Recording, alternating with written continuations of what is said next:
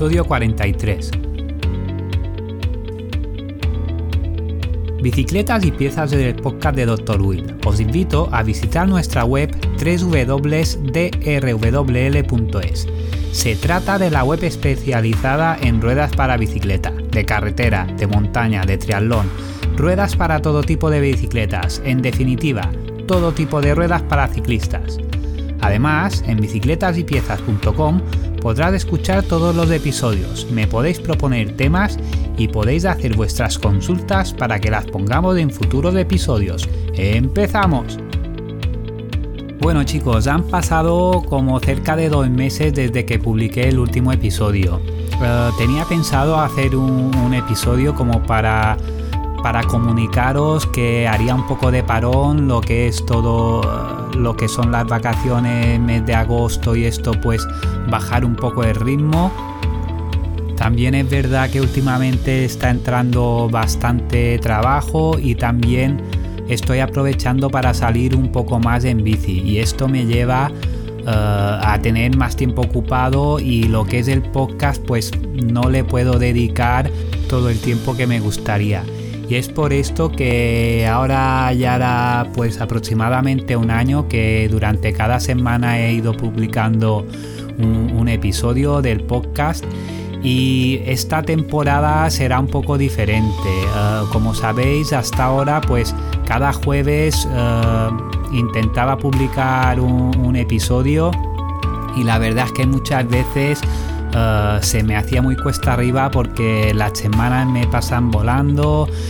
Parece que escucharlo es realmente rápido y esto, pero se tiene que editar y la verdad es que cada episodio me lleva bastante tiempo. Lo que he decidido un poco es que esta temporada nueva del podcast no prometo publicar cada semana. Iré publicando así como tenga entrevistas, puede ser que sea un par de semanas seguidas, tampoco será un día determinado como por ejemplo el jueves, pues ahora mismo estoy editando este programa que grabamos ayer con Juanjo y cuando acabe de editarlo lo voy a publicar directamente, lo anunciaré en mi Instagram.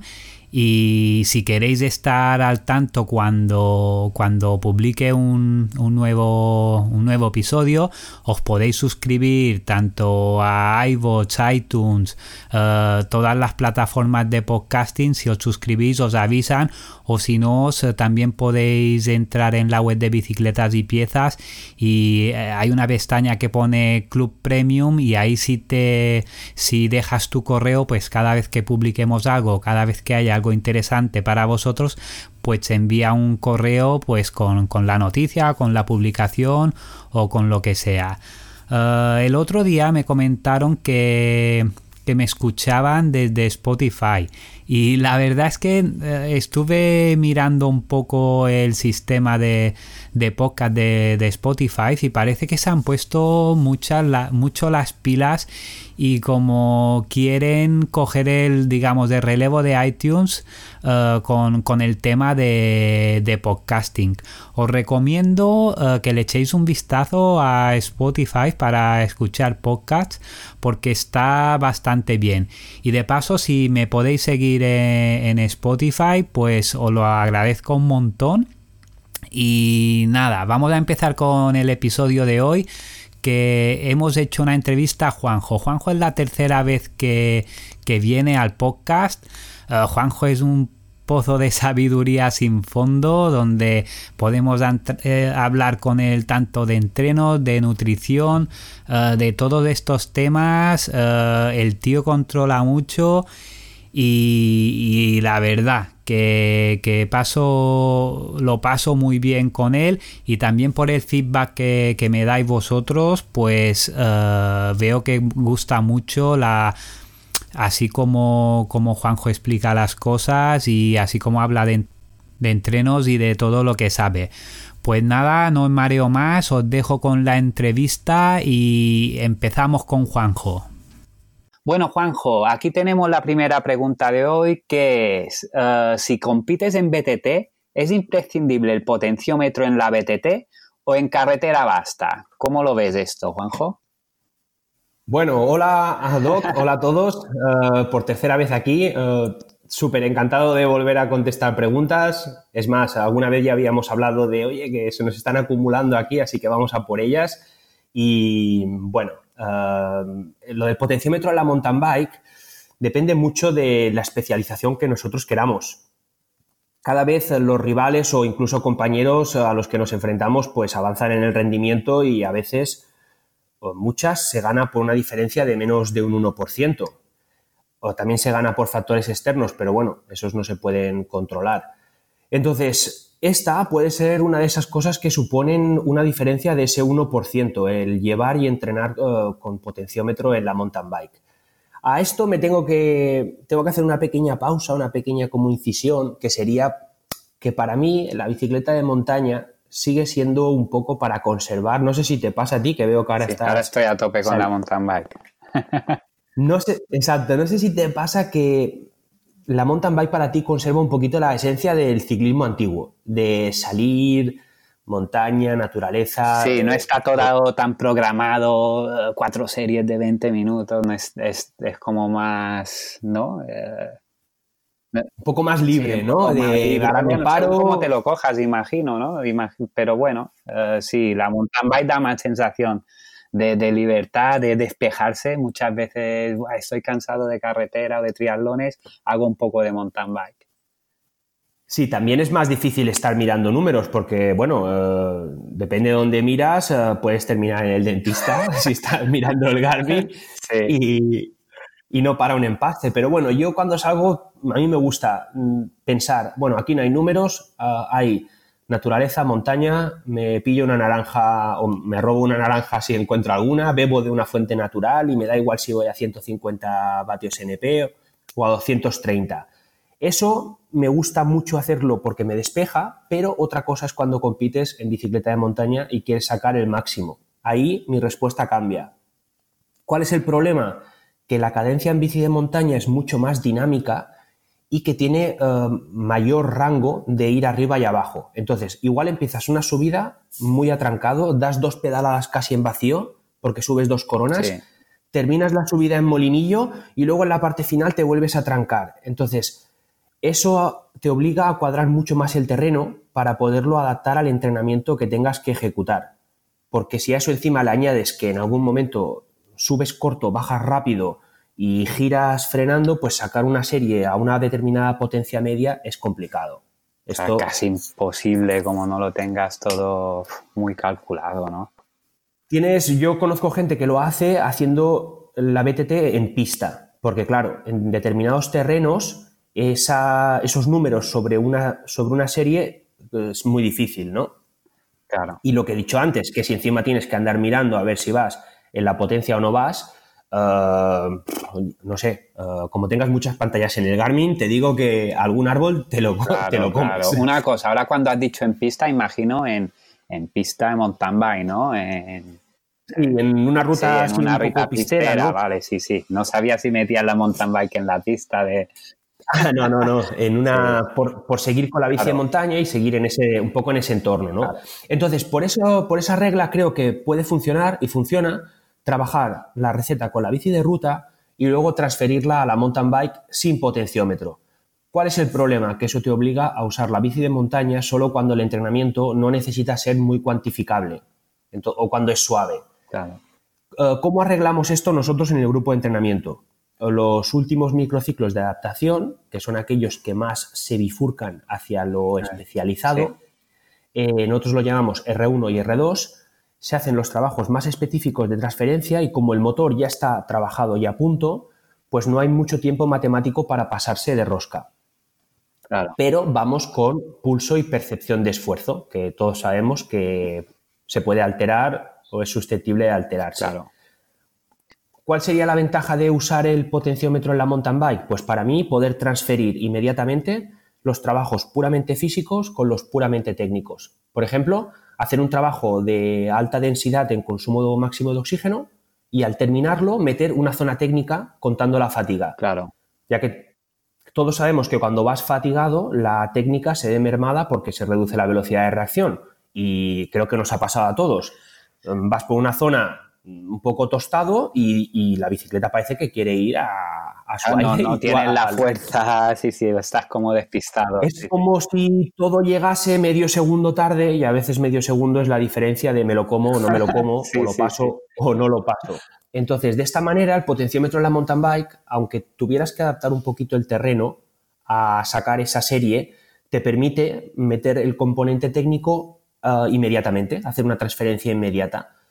Si no lo tienes, pues iríamos a lo que te he dicho antes, a que la receta la haces sobre la ruta y algunos días de mountain bike te sirven como transferencia. Yo, para mí, si compites y es tu target y es tu objetivo número uno, lo veo bien. Y si no lo es, yo me quedaría pues como hacemos nosotros, que sería mountain bike para pasártelo un poquito... bien, claro.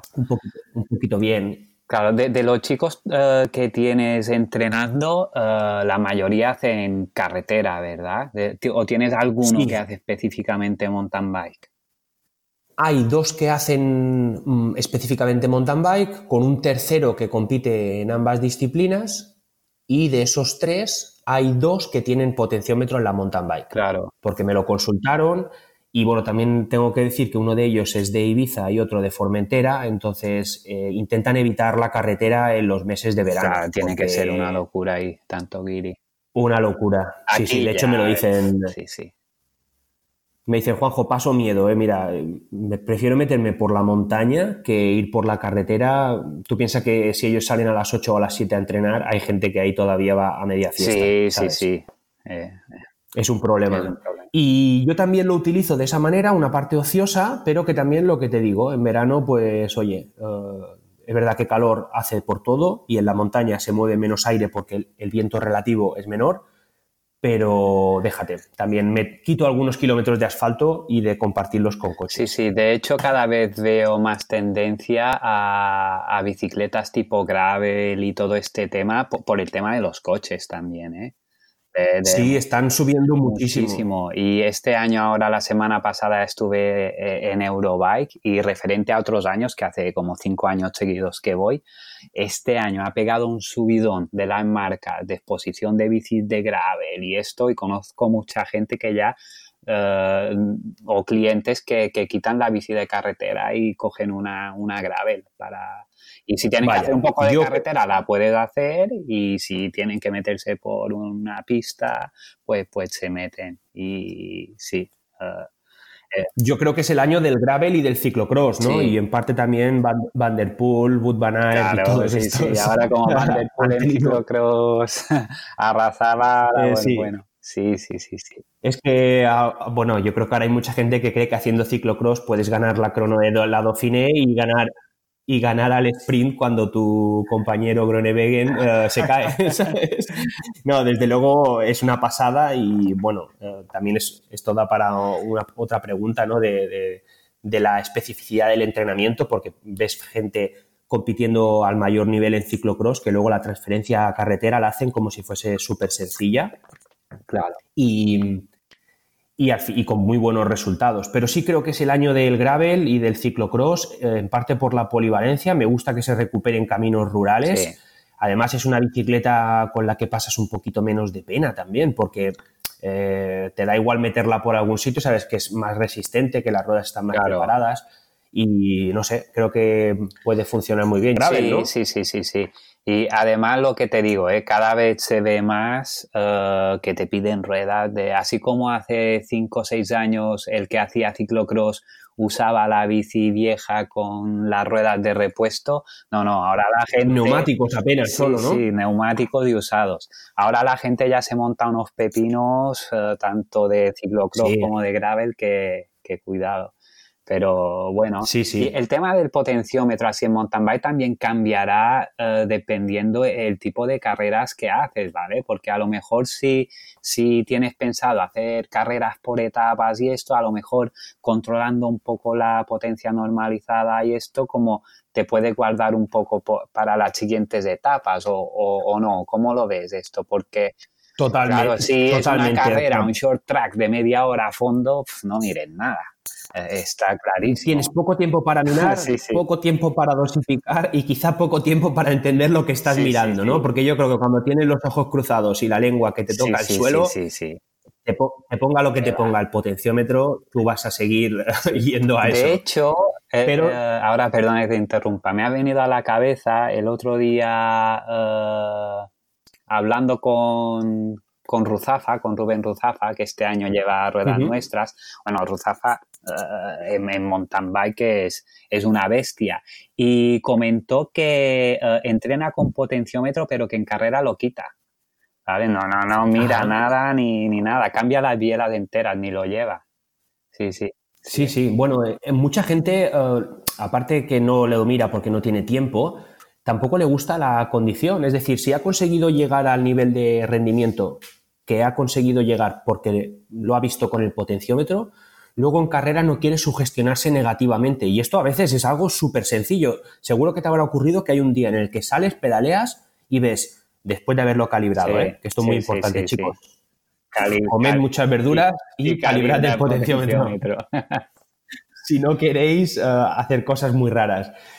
Tú de repente pedaleas y dices, jolín, tío, 200 y algo de vatios con el mismo...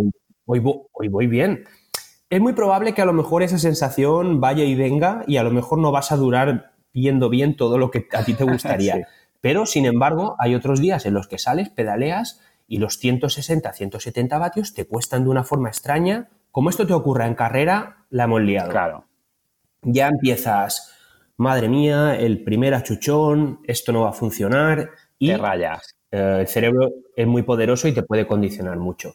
Yo lo veo bien, lo de la carrera al final va a ser lo que decidan los 5 tíos de delante. Voy a intentar ir con ellos. Sobre todo en carreras cortas. Sí. Y a veces la estrategia de carrera que se produce por lo que hacen los demás no es la más óptima para lo que sería la distribución de tus fuerzas. Esto ocurre mucho en el triatlón, incluso de media y de larga distancia, donde las carreras son puramente regresivas. Y lo hemos visto en Fidalgo, que es alguien con el que compartimos amistad y lleva tus ruedas, y yo he ayudado en algunos aspectos, que arrancan y hay como 3 tercios de carrera donde se empieza fuerte, luego se baja la intensidad y se termina algo más fuerte dependiendo de los depósitos que tú tengas y de lo que te quede guardado. Pero el seguir a ese top 10 por tener una referencia visual, a veces es más importante que estar en tu rango de vatios, salvando las diferencias, ¿eh? No puedes subir 100 vatios de más, ¿no? Correcto. Sí. Está clarísimo. Pues así bueno, es. Como hemos dicho que rondarían los 30 minutos, vamos a darle un poco de caña el podcast, ¿vale? Y pasamos con la siguiente pregunta, que esta, si no voy equivocado, se quedó de la otra vez, ¿vale? Que me has pasado, que es ¿cómo preparar una carrera por etapas como la Andalucía Bike Race? Esto, si no voy equivocado, son 4 o 5 días de carrera de mountain bike y... Sí, ¿cómo se debería preparar esto, Juan? Me gusta esa pregunta porque... En este caso sí que potenciómetro estaría bien, ¿no? Siempre. La receta yo la haría cuantificando. Es muy bonito el ciclismo romántico de ponte puertos hasta que se te salgan los ojos. Te vas a poner en forma, pero hay formas de optimizarlo. Entonces, aquí otra vez voy a ser el tío raro que va en contra de lo comercial, ¿no? ¿Qué es lo comercial? El que yo te venda un entrenamiento perfectamente individualizado para aquello que tú quieres hacer. Pero yo creo que para preparar pruebas específicas no existe una autopista específica, ¿no? Es decir, no se arranca de cero una planificación pensada exclusivamente para esa prueba. Creo que primero y antes de ciclista debemos ser deportistas, crear unas capacidades y luego desarrollarlas. Entonces, el orden sería, primero, soy deportista. Y en ese rango, en esa fase, se admite una gran cantidad de trabajo cruzado. Que el otro día dimos una charla, Iván y yo, para un reto solidario que está haciendo un amigo nuestro. Y dimos una charla que era, yo creo que de nivel... Bueno, hubo 4 charlas de ponentes muy, muy buenos que me supo mal ver ligeramente desaprovechadas, porque había 120 o 140 personas, cuando en realidad allí estaba Joan Forcadas, que es el preparador físico de Rafa Nadal, con su equipo de profesores del Tafat, que son Pere Joan Marc y Guillem Mascaró. Estaba Pablo Escobar, un chico que es un grandísimo entrenador de deportes de resistencia tipo trail. Estaba Iván, estaba yo y, bueno, solamente con esto había un medio máster ahí en entrenamiento que... Y esto no se grabó ni nada, yo la verdad es que me lo perdí. Sí, no, a ver, yo no lo publicité muy especialmente porque tampoco soy de esas personas muy, muy metidas en redes, ¿no? Pero sí que es verdad que luego se me acercó un chico, un compañero que entreno y me dijo, jolín, tío, luego a lo mejor hay gente capaz de ir y pagar 2.000 o 3.000 euros por un máster y aquí en un fin de semana ha habido ponentes de una calidad enorme con una información súper buena, ¿no? Entonces, esto lo digo porque hablamos mucho del trabajo cruzado y de lo positivo que puede ser trabajar otras disciplinas, ¿no? El entrenamiento multilateral. Claro. Y bueno, eso sería la primera fase, ¿no? Donde queremos generar un deportista. Sí. Y a partir de ahí, pues lo que decimos, ¿no? Es un error pensar que, por ejemplo, para correr marchas cicloturistas, las potencias anaeróbicas no son lo tuyo. De la misma forma que es un error pensar que si eres un ciclista de competición, no tienes que pasar tiempo trabajando en el primer umbral. Claro. Cuando el 70% de una carrera, que la parte no intensa, se hace rodando en esas potencias y tú debes ser lo más eficiente posible para no estar gastando allí más de lo que deberías gastar. Entonces, para preparar una carrera por etapas de esa forma, pues primero hay que crear, luego desarrollar y en el desarrollo específico es donde se puede bifurcar todo. Ahí es donde puedes decir tú aquí y tú allá. Y, por ejemplo, nosotros hemos tenido muy buenos resultados con atletas haciendo periodos de desarrollo específico muy cortos, pero muy cortos de unas 2-4 semanas. Joder. Es decir, partiendo de la misma línea base de todos, en 2-4 semanas hacer esa transferencia específica y la persona, ¡pum!, rendir. ¿En qué está la clave? En que la línea base esté bien gestionada, se desarrollen todas las capacidades del ciclista.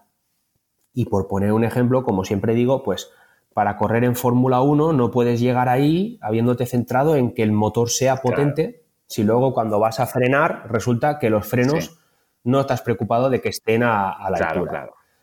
Y esto, ahí estaría el quid de la cuestión. Mucha gente, por ejemplo, no, entrenamiento para cicloturismo. No, es que entonces yo a VO2 Max no tengo que hacer nada porque no voy a esta potencia. Anaeróbico, no, yo te digo que voy a marchas cicloturistas, que si quiero me paro. Claro. Hostia, pero es que vas a encontrar beneficios aeróbicos en trabajar a potencias anaeróbicas. Claro. Tú tienes que llegar ahí con el Fórmula 1 más completo posible y luego el circuito, es decir, la carrera, te va a demandar una característica u otra, pero tú las tienes todas. O sea, porque el trabajo multisistema es mucho más rico que el trabajo que machaca solamente una determinada zona o rango. Y bueno, y a partir de ahí, pues lo prepararíamos, sobre todo, creo que alguna vez he hablado de nuestros combos, de nuestros famosos combos, pues para ir a una generalización así un poco rápida y fusilar la pregunta, aquí no podríamos trabajar con combos tipo 1-0-1-0-1-0, que son los que yo llamo de esfuerzo-recuperación, esfuerzo-recuperación, esfuerzo-recuperación. Aquí deberíamos hacer pues un 1-1-0, incluso pues un 1-1-0-1-1, es decir, encadenar 2 días sería intensos, uno de descanso, 2 intensos. ¿No? Correcto. Esto, y luego, ¿cómo serían cada uno de los tipos de entrenamiento? Pues ya es un tema más peliagudo y más complicado que si la gente quiere saberlo, que lo pregunte. Y nosotros lo contestamos. Exacto. Eso, chicos. Si alguno tiene alguna pregunta en los comentarios, ¡pam!, aquí abajo, ¿no? Correcto. Hay entrenamientos que están mucho mejor optimizados si van después de, y otros al revés, antes de. Y tiene un poquito de secreto la cosa, ¿no? ¿Qué pongo antes? ¿El burro o el carro? Hombre, pues, si quieres... si quieres tirar de, lo suyo es que pongas el burro primero y en el entrenamiento va igual. Claro. Pues lo dicho, si alguien tiene alguna pregunta un poco más específica, pues que nos lo comente. Y vamos a pasar a la siguiente pregunta, que esta te la hicieron a ti, Juanjo. ¿Podrías hacer un podcast sobre nutrición? Si te parece bien, pondré en los comentarios y esto, si les interesa un podcast de nutrición o un programa. Y que nos den un poco de feedback de lo que quieren saber, de que lo que les gustaría escuchar. Y creo que aquí hay tema para rato, Juanjo, porque aquí tú y yo nos ponemos a hablar de lo que sea y es una locura. Podemos sacar un podcast y 2 y 25. Esto sería un barranco sin escalera, ¿eh? Lo digo porque ya prevengo a la gente, ¿no? Lo hemos hablado alguna vez y sí puede ser muy interesante. Creo que se podrían dar algunas ideas básicas y que luego la gente fuera la que pregunte algo más específico. Yo lo veo bien, ¿no? Quizá pues esto, que nos lo digan ellos. Es bastante complicado porque la nutrición es un aspecto que de por sí solo es muy importante para la salud, es muy importante para el rendimiento. Actualmente está muy corrompido por muchas cosas y muchos intereses comerciales. Y yo creo que, bueno, puede estar bien dar la opinión, también que la gente no se tire a la piscina con lo que digamos. Claro, al final será la opinión de que se diga, no nada va a misa, ¿no? Es una opinión que tú tienes o tenemos y ya está. No quiere decir que esto es así porque es así, porque lo digamos nosotros. Exacto, es que además hay múltiples estrategias para conseguir cosas parecidas o cosas similares, entonces que no se considere como una receta o una recomendación que vaya a misa, aquí, ¿no? Te puedes volver loco dependiendo del deportista. Si ahora, por ejemplo, un deportista es vegano y cosas de esto, aquí, ¿cómo lo haces esto? Es una locura, ¿eh? Por eso digo que es inmensa la cantidad de preguntas o de posibilidades o de formas de hacer la misma cosa o de mejorar, potenciar. Es inmensa también la forma en la que podemos cagar el entrenamiento con una mala nutrición en múltiples aspectos, dejándose pues 4 cosas que son muy básicas pero que la gente no ha parado a pensar, pueden hacer que el entrenamiento no esté dando resultados. Para mí no hay nada peor que esforzarte en algo que no llega. Sí. Un mal entrenamiento o un buen entrenamiento con una mala nutrición y no conseguir esas metas. Sí. Tiene mucha amiga. Vamos a dejar que los radioyentes los digan oyentes, nos digan a ver qué quieren saber, ¿vale? Ahora me ha venido a la cabeza de podcast oyentes. Tengo una chica que entrena conmigo, Chloe, que se pone los podcasts nuestros para dormir. Hostia, yo alguna vez me he puesto alguno, pero Katy le mosquea que me vaya a dormir con los auriculares, pero... Yo me los pongo cuando voy a caminar por la montaña, que ahí no me pueden atropellar, creo. De momento. Alguna ciclocross, pero... Sí, Chloe me pasó una captura de pantalla y me dice: tengo insomnio, me voy a poner tu último podcast, además es muy largo, a ver si me duermo porque no entiendo nada. Y digo, me cago en... Joder, no me digas eso. Qué bueno. Entonces, con el de nutrición creo que vamos a dar muy, muy buen material para dormir. Sí, esto no importa pastillas para dormir. El podcast de nutrición te queda seco. Dormidina a tope. En audio. Vale. Mira, vamos a la otra pregunta, que es, para mejorar en un ciclista de nivel medio, que entrena unos 3 entrenos a la semana, me pone, mejor añadir un día de fuerza o un día más de bici. Imagino que serán o 4 días de bici o 3 de bici y 1 de gimnasio o fuerza. Buah, muy buena pregunta. Me gusta mucho. O sea, me gusta mucho porque si una persona piensa eso es que algo ya le ha llegado a la cabeza de decir, ojo que igual gano más con un día de fuerza que con pedalear otro día. Y a ojos cerrados. Esto es como si me dices, para salvar el mundo, Superman o Super López. Y bueno, no sé si la gente que nos oye conoce a Super López, pero era un superhéroe un poquito cafre, que no volaba del todo bien. Entonces, a ojos cerrados, me quedo con un día de fuerza sin duda, me quedo con Superman. Sí. Entonces,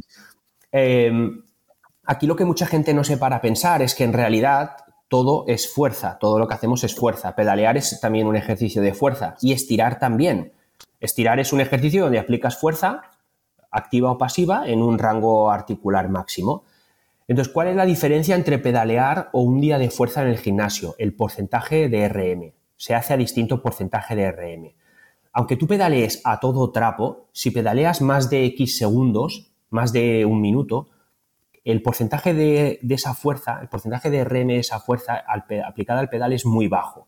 Entonces, las adaptaciones que produce son adaptaciones de resistencia, lo que llamamos adaptaciones de fondo. Si la gente no sabe lo que es el RM, que creo que sí que lo hemos dicho alguna vez, es el porcentaje al que se da ese esfuerzo respecto al que sería una repetición al máximo.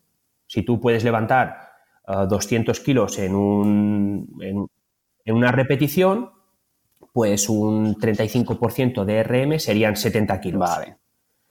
Entonces, un día de fuerza trabajando con sobrecargas más altas nos aportaría los beneficios de trabajar a porcentajes de RM más altos, que principalmente son hormonales, y creo que además también nos permite compensar las zonas descuidadas de nuestra actividad física, que en este caso es el ciclismo, que todos sabemos que equilibrado no es. Predominancia de tren inferior, predominancia de una posición cifótica, echado hacia adelante.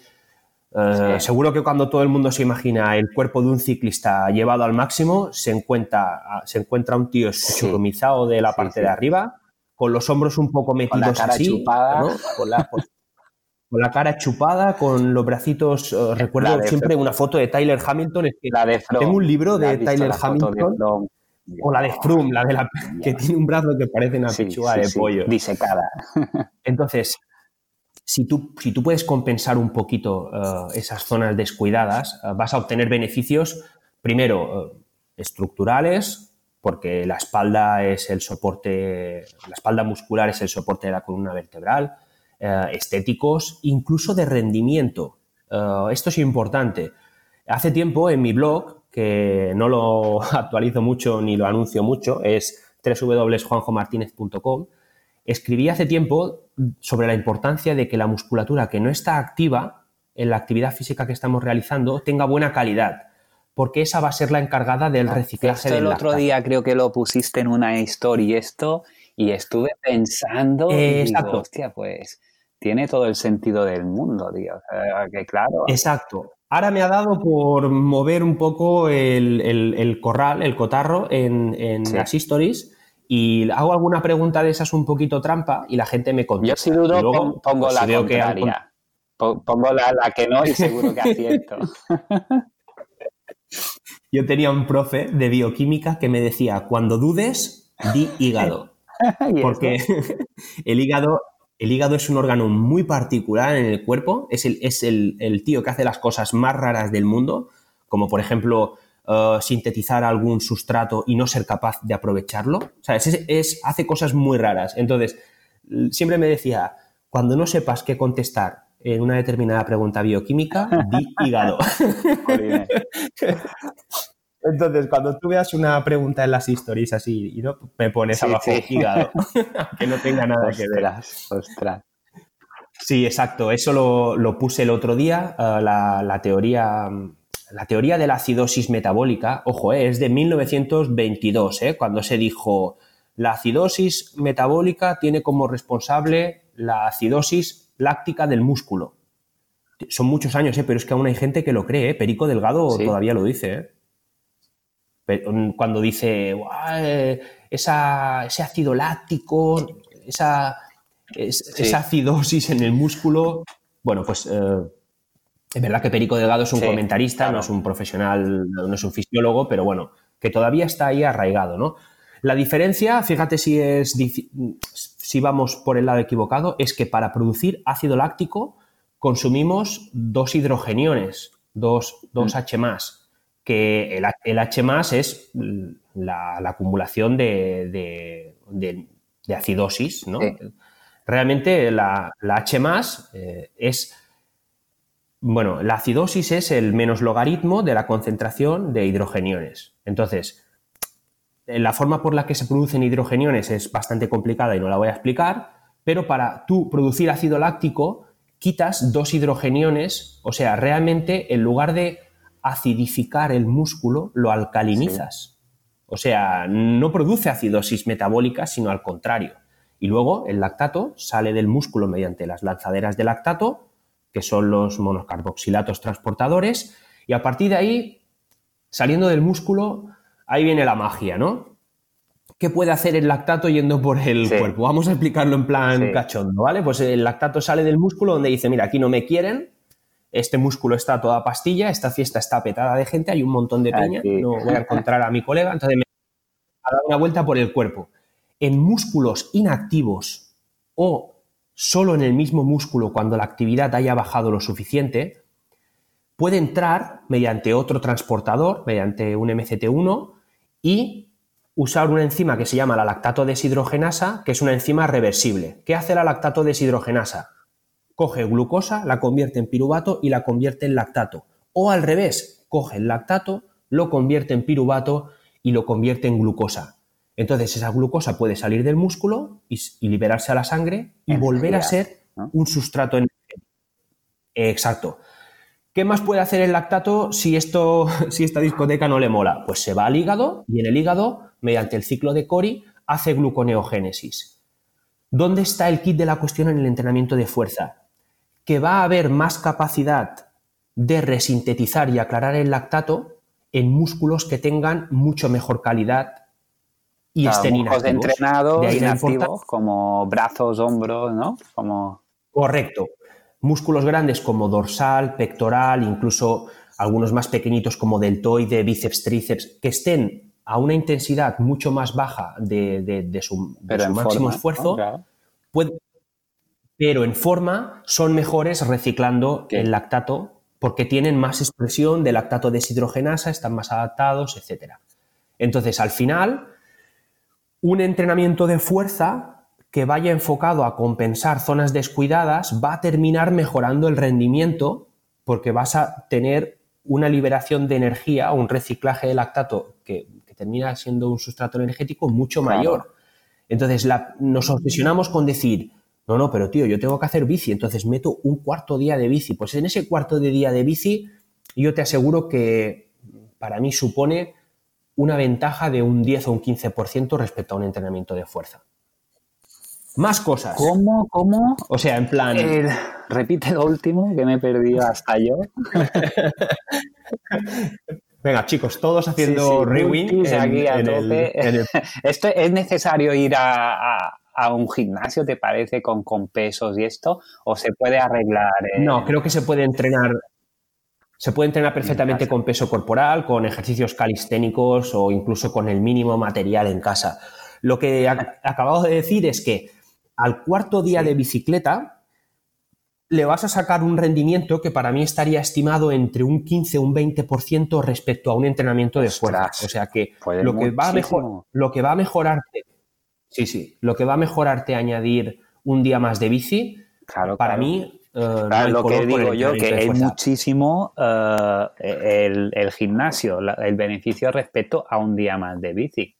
Incluso más allá, ¿qué ocurre? ¿Cuál es el problema de abusar del entrenamiento cardiovascular? Que nos conlleva a una reducción del metabolismo. Cuanto más eficientes somos cardiovascularmente, menos gasto calórico producimos para cualquier actividad, incluso la bici. No sé si pensarás en momentos en los que has estado desentrenado X tiempo, como el pulso y el consumo calórico para una actividad que antes producías un gasto X, de repente se ha disparado. Y eso es porque te has desadaptado, ¿no? Entonces, si tú comparas dos personas y coges... Vamos a coger a Fidalgo. Que lo conocemos. Lo conocemos y además no va a decir nada. Vamos a coger a Fidalgo. ¿Tú crees que Fidalgo y nosotros consumimos las mismas calorías para ir al Eroski a comprar el pan? ¿O Bueno, no compréis el pan en el Eroski, que es una, esto, es una chico, castaña, pero bueno. Podcast de nutrición. Es donde comprar el pan. Esto para la nutrición. Si Fidalgo baja las escaleras, va hasta la tienda, vuelve y sube las escaleras, respecto a lo que consumimos nosotros no tiene nada que ver. ¿Por qué? Porque Fidalgo está súper adaptado cardiovascularmente. Lo que él consume para cualquier actividad metabólica es mucho menor que lo que consume un tío sedentario. No somos sedentarios nosotros, pero si tú te imaginas a una persona con obesidad que no hace actividad física, bajar y subir las escaleras es que a lo mejor es el triple de esfuerzo.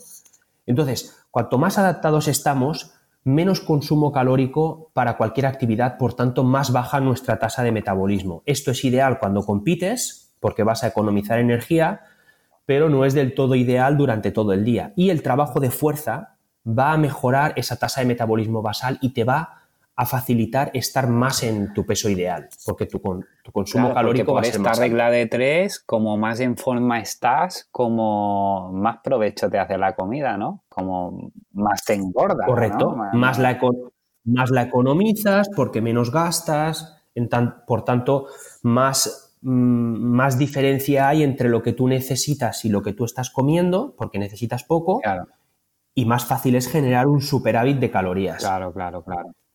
Es verdad que esto a lo mejor son diferencias pequeñas, pero que a la larga son muy importantes. Entonces, tener un buen tono muscular de aquellos músculos inactivos es súper importante. Sí. Y luego, también está la capacidad de poder potenciar todavía más con el entrenamiento de fuerza aquello que hacemos. Claro, porque no solo por el tema de reciclaje de lactato y esto, sino para entrenar la fuerza y esto también, si tienes más fuerza, imagino que a un determinado nivel o rendimiento, a unos determinados vatios, si tu músculo está más fuerte, pues consumirá menos, ¿no? Correcto, por una regla muy básica, un músculo fuerte a cargas fuertes es más resistente a cargas débiles. Es una premisa básica. Entonces, si tú mejoras la fuerza máxima y la fuerza más alta, también hay ganancias en fuerza-resistencia. Entonces, todavía puedes... O sea, y fíjate que hemos dicho como 3 o 4 formas por las que puede ser interesante ese entrenamiento de fuerza. Y bastaría un día a la semana, ¿te parece? O mejor uno que nada, está claro. Un día, pero...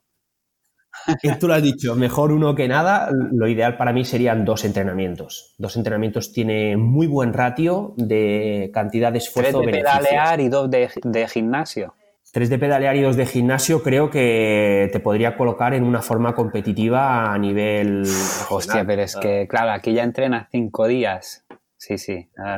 Claro, sí. Yo esto más que nada porque he visto que la pregunta era a nivel medio, que sale 3 veces a la semana. Imagino que no quiere entrenar cada día, claro, si así ya empiezas a meter. Pero bueno, lo que hemos dicho, mejor un día que nada. Sí, mejor un día que nada, ya tendría beneficios, lo que decimos muchas veces. ¿O no? Ya es poco. 2 y 2 a la semana es demasiado poco, que va. 2 y 2 estaría cuestionable, ¿eh? ¿Sabes qué te contestaría esto? Sí, en algunos momentos, exacto. Claro, sí, en algunos momentos, como en una pretemporada. Sí. Vaya. Buah, esto da para otro, ¿no? Da para otro podcast. Da para... Es que cada pregunta para una hora de hablar. Sí. He pegado una pincelada ahí de la bioquímica más básica, ¿no? Como la lactato deshidrogenasa, y en realidad, bueno, como digo siempre... Está bien porque te suelen decir, gimnasio, va a ir mejor con la bici, pero ¿por qué? O sea, si al menos sabes el por qué, pues a lo mejor dices, hostia, pues te motiva más a lo mejor ir al gimnasio. Totalmente. Y también lo que pasa... Siempre pienso que yo no voy al gimnasio y... Pero lo que me pasa es que como salgo también 3 o 4 veces en bici entre semana, apuntarte a un gimnasio, pues claro, tampoco vas a, digamos, aprovechar. Claro, tienes para ir 4 veces al mes, tener que pagar una matrícula y un de esto, pues al final dices, va. Pero si esto se pudiera hacer en casa, sí, podría estar bien.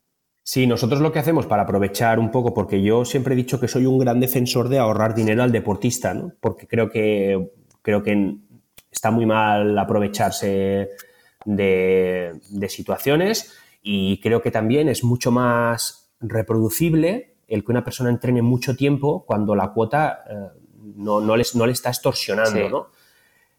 Y esa fidelización y esa continuidad al final te lleva a beneficios mucho mejores que entrenar de forma excelente durante 2 o 3 meses y luego dejarlo. Puede más la continuidad en este caso que la perfección en un pequeño espacio de tiempo. Entonces, nosotros lo que hacemos es densificar el trabajo de gimnasio en algunos momentos, que creo lo comentamos en el último podcast, que llegamos a 3 días a la semana, sí, y luego le reducimos importancia, pero nos ponemos en un modo mantenimiento, y ese modo mantenimiento sí que se puede hacer muy fácilmente con ejercicios corporales y en casa.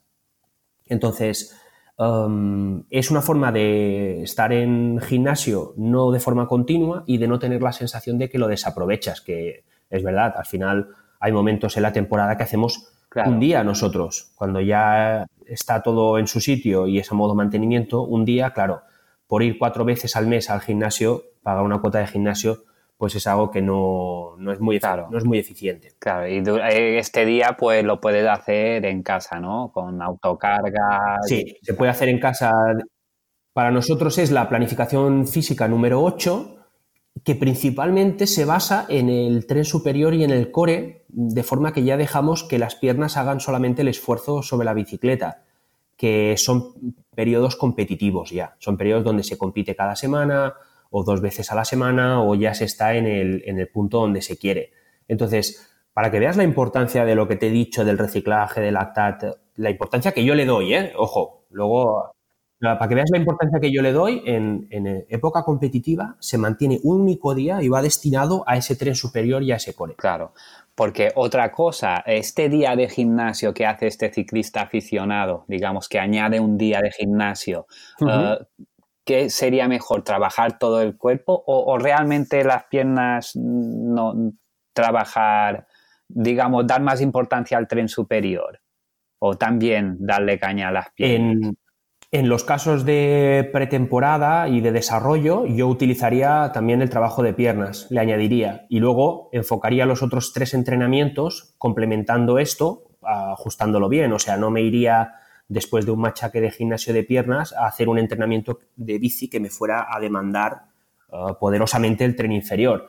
Y a medida que vaya la temporada poniéndose en el sitio, me iría centrando en el tren superior. Pero siempre intentaría tocar un poco todo, una rutina lo que llamamos full body, porque tienen un gran impacto hormonal, tienen un gran consumo de oxígeno post ejercicio, lo que es el EPOC, y movilizan, tienen muy buenas adaptaciones, yo lo dejo ahí. Vale. Da igual, que pregunten aquí abajo.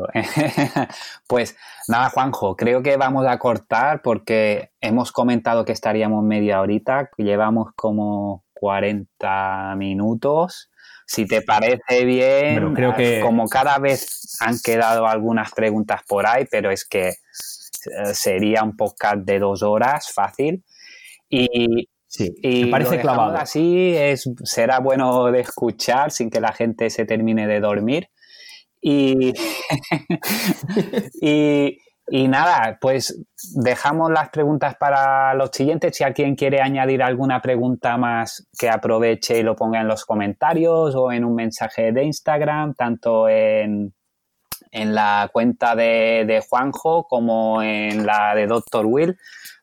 En tu cuenta de Juanjo, la de Cedar, ¿cómo se escribe? Por si te... Sí. Bueno, yo tengo una personal con la que hago mucho el tonto, que es la de Super Juanjo, donde, bueno, no me sigáis ahí, de verdad, no me sigáis. Y luego tengo la de Cedar-Power, donde pues ponemos estas preguntas y movemos un poquito el cotarro, a veces pongo algo de números que a mucha gente le gusta y tal. Y bueno, encantado de estar aquí como siempre, yo disfruto, y si ha sido demasiado corto para dormirse, pues es que tocará poneros el segundo. Sí, sí, hay para aburrir. Pues nada, chicos, lo dicho, lo dejamos hasta aquí y nos vemos en el próximo episodio. Hasta otra. Y bueno, chicos, hasta aquí ha llegado el episodio de hoy. Y nada, recordad que si queréis que hagamos un episodio de nutrición con Juanjo, no olvidéis ponerlo en las notas del programa o me enviáis un mensaje por Instagram y vamos a preparar un episodio, digamos, de lo que es nutrición básica para deportistas, en este caso para ciclistas o triatletas. Recordad que me podéis seguir en Instagram y me encontraréis buscando Dr. Will. Ahí podéis ver el día a día en el taller de Dr. Will. Y nada, chicos, sin más rollos, me despido. Nos escuchamos en el próximo programa. Hasta luego.